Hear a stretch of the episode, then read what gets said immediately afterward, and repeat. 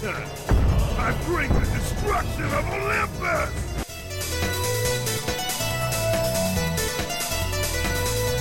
No, Marcus, man. You, you got more important shit to take care of. Fuck that. I got your back.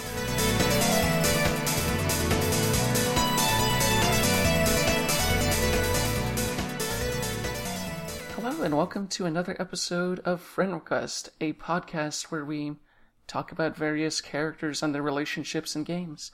I'm Jennifer Unkle for Scanline Media, and joining me as always is Colin Detmar, also from Scanline Media. Hey folks, how's it going? So should I start with mine today, or should you start with yours? Um, I'll, I'll go ahead and get mine out of the way first. So, um...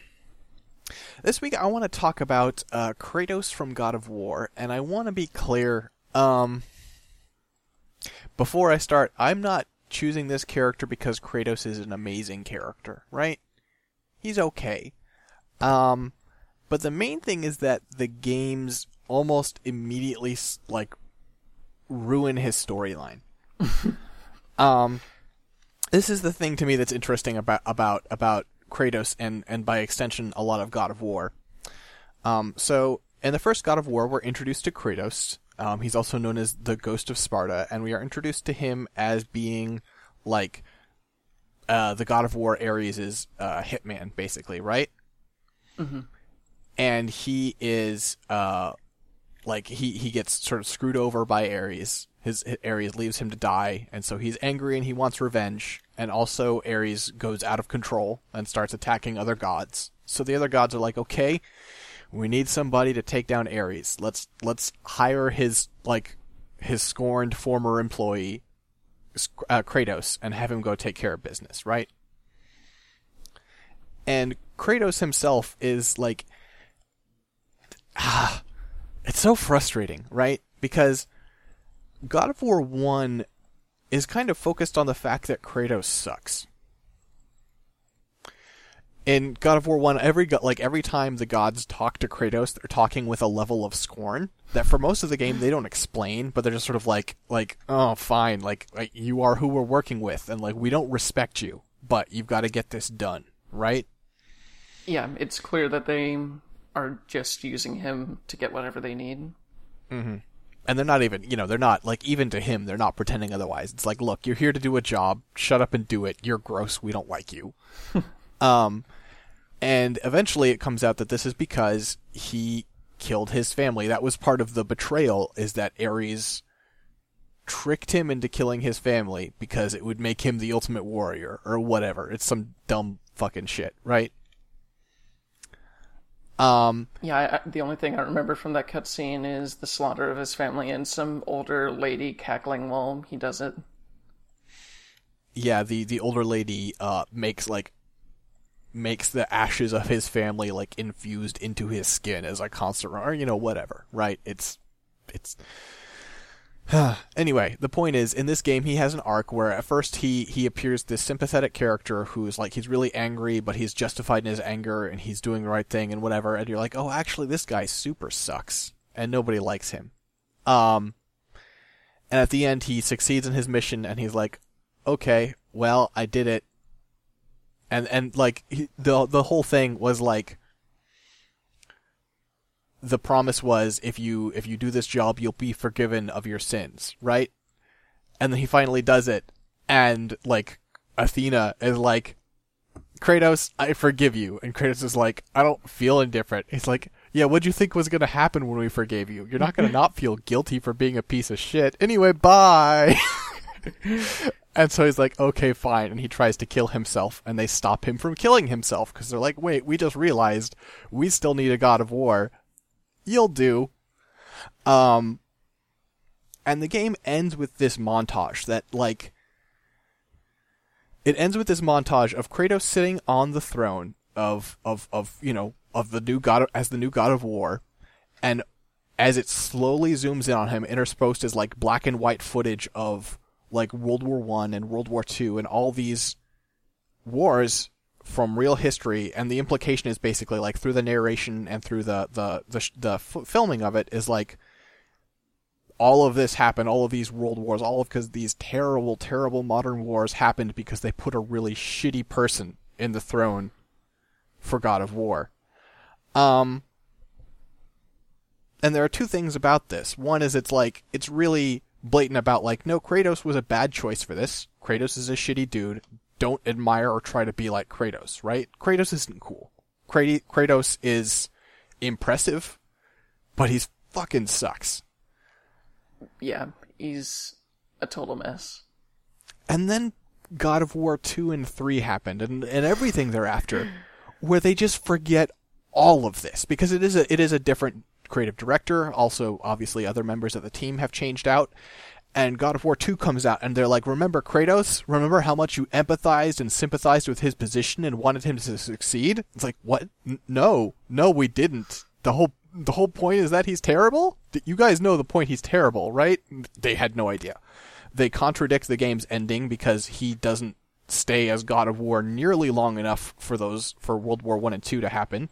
He's like, the the all the gods of Olympus, himself included, are theoretically dead at the end of, of God of War three, though, of course, the fact that there's another God of War means he must have not actually died.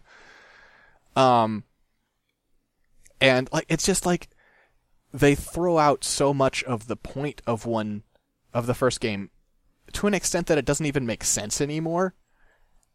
And that's what Kratos is. Like, that's the enduring legacy of Kratos, is the, is the super rad guy who's angry. And it's just, I'm not, I'm not a David Jaffe fan at all. But it's really frustrating that he wrote a character and a story about how this guy sucked, and everyone thereafter was like, "Man, what a cool dude," and it just bums me out. Yeah, when David Jaffe was in his prime, the one thing he was good at doing is creating characters you feel comfortable hating, but you can play as, and. There was this line where it's not like Rorschach, where people take inspiration from him. You just played Kratos because that was what you were expected to do, and he was someone you were al- along for the ride with, and it never really advanced past there. I think one of the biggest problems with the later God of Wars is they shifted their focus from showing Kratos as this hateable person to look at how how much gore we can do with the P S three. Like, look at us tear this person's head off. Look at how much budget we went went into making the sinews twist and things like that. So it was less about being like, oh, this person is terrible, they're doing terrible things. It's like, no, this is what we want you to think is, look at how much fun you can have pulling these people's heads off, or doing all this bodily injury. And mm-hmm. with three, they sort of scaled it back by having, basically, in God of War three, every all the other gods have turned evil. So you're going through, you're going up the food chain, killing each one of them. And every time that happens, the world around you becomes incredibly fucked up to a remarkable degree, like A, sea, a river of blood drowning everyone, but uh, by that point the damage was already done, and it was less of a... I mean, to some degree, the first game did have you revel in the violence you were doing too, but with the increase of graphics and the way that they started prioritizing what the kills looked like, it really feels like that colored how they could, how they could represent Kratos himself. Mm-hmm. Yeah, it's it's a lot of missed potential. For sure. All right, what what did you bring today, Jen? So I figured I would talk about Marcus Holloway and Wrench from Watch Dogs two. Now, um, bit of background about Marcus Holloway, the protagonist. He was racially profiled by C T O S, which is the system from Watch Dogs one as well, that tracks every human within a city or around the globe and provides and stores information on them. By the time of Watch Dogs two, they're kind of using that information, facial recognition, and things like that to, to solve crimes. But, of course, since much of tech in real life is also pretty racially biased, it ends up profiling him for something that he never committed. And the opening of the game is him erasing that information from the system and then joining up with a hacker group, DedSec, to fight the system. And one of the one of the fellow rebels that you meet within Watch Dogs two is this person with a hockey mask with L E D eyes that do various emojis. He wears a spiked leather jacket. He has an anarchy tattoo right above it, right below his Adam's apple. They, his this person's name is Wrench, and his design is over the top in a way that a lot of people, including myself, before the game came out, thought was like was going to be, oh, this is clearly going to be the worst character in the game. I'm not going to be able to stand being near him. But as it turns out, a lot of that is just for show. He's he's a very lovable, wacky person, but in a way where the wackiness doesn't grate because of how sincere he is all the time. Like, just like Marcus, he is obsessed with older movies and T V shows, and the, you see the two of them bond together in real time as the group gets together. Like, at some points they they're discussing, I think it's Terminator arc. It's it's some sort of sci-fi show, and they're getting very specific about... They're having a very familiar argument that if you've ever been in any sort of geeky culture, that's how these conversations would go. So while he's the one that's wrecking havoc, pa- spray painting drones, and just being an all-around goofball, there's this groundedness to him that makes him very entertaining and very relatable in a, oh, I could really enjoy hanging around this person. And interestingly, they end up having a, he ends up having a dark moment within this story. Like, at some points, the F B I ends up picking him up in order to get at Marcus and the rest of DedSec. He's in this... Of course, you as Marcus end up hacking the... You end up hacking the cameras and taking a look at what's happening.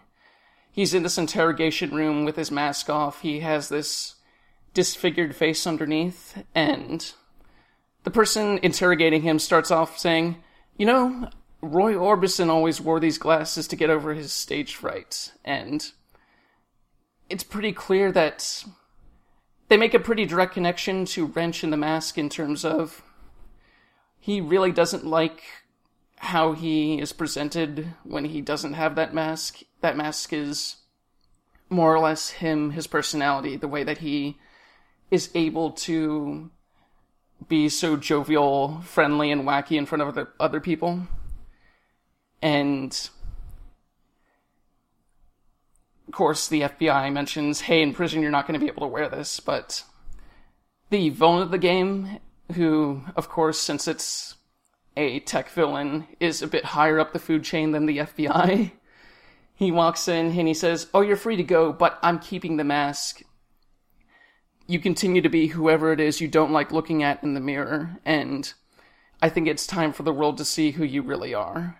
And in that moment, it struck a chord with me because a lot of the way that they talk about Wrench and his mask really corresponds to trans narrative of identity and how we have a part of ourselves that we don't like the rest of the world seeing and that we hate from ourselves, and the degree to which we put on our own masks or change ourselves in ways to feel more comfortable with ourselves and have people react to you the way that you want them to react. Mm. And I found that incredibly moving for a...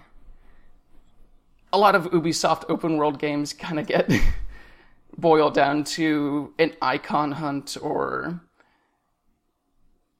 in the blandest terms, matchable. Like, when you see these games written about or talked about, they it's often down to the mechanics and how they match all the other games that have come before them. But in this space, this very familiar gameplay space, they tell this really touching very close to trans narrative with Wrench, and that makes him incredibly sympathetic in a way that most side characters never are. And that's that's on top of that character already being pretty fun to be around, which is almost impossible for a wacky sidekick with an emoji face. Like, just describing that sounds like the worst thing ever. But the way that he and Marcus bond and become best friends, the way that Marcus insists on, even after Wrench is freed, he breaks into the F B I headquarters just to get that mask. That is his prime motivation to get this mask back for his friend, because that's how his friend feels comfortable. And this is all with the character that, like, when they first started showing trailers for this game, and it was just like, like, like emoji mask guy making gun hands at you, and everyone's like, "Wow, fuck this game." Yeah, the way this that is that character. Yeah, yeah, the way that they showed it in E three and everything like that didn't do justice to the character. Like, maybe it's just the way that maybe it's impossible to boil him down into a two to three minute trailer, but he's incredibly human in ways that even even characters that other games pretend to be... Other games that pretend to be very deep about what they're talking about, most of them don't feel as nuanced, relatable, and all-around likable as Wrench does. Mm-hmm. Yeah, for sure. All right. Well, I think that's it for this week. Uh, thank you so much, everybody, for listening. This has been another episode of Friend Request. Uh, this podcast's Uh, is kept pretty short so that you can easily recommend it to a friend if you like. Uh, so please do so. And if you liked this, you can find more of our work at scanline media dot com, where we have other podcasts and articles and such. And also, if you want to help chip in, you can go to patreon dot com slash scanline media and chip in there. Uh, right now, we have we have an ongoing project that will be going for, I mean, I don't know, there's no end date. We're just going to keep going every week, putting out a new episode of a podcast called Oops All Anime, and if you back us at even one dollar, you will get access to that show. As long as there's anime to watch, we'll keep recording episodes, maybe. I, I could see it, you know, thirty years from now, when we're out of, when anime has died, and all that's left is us watching more and more One Piece, but we'll do it if that's what we have to do. Ladies and gentlemen, we will be there for you. Thanks so much, and we'll see you next time. Later.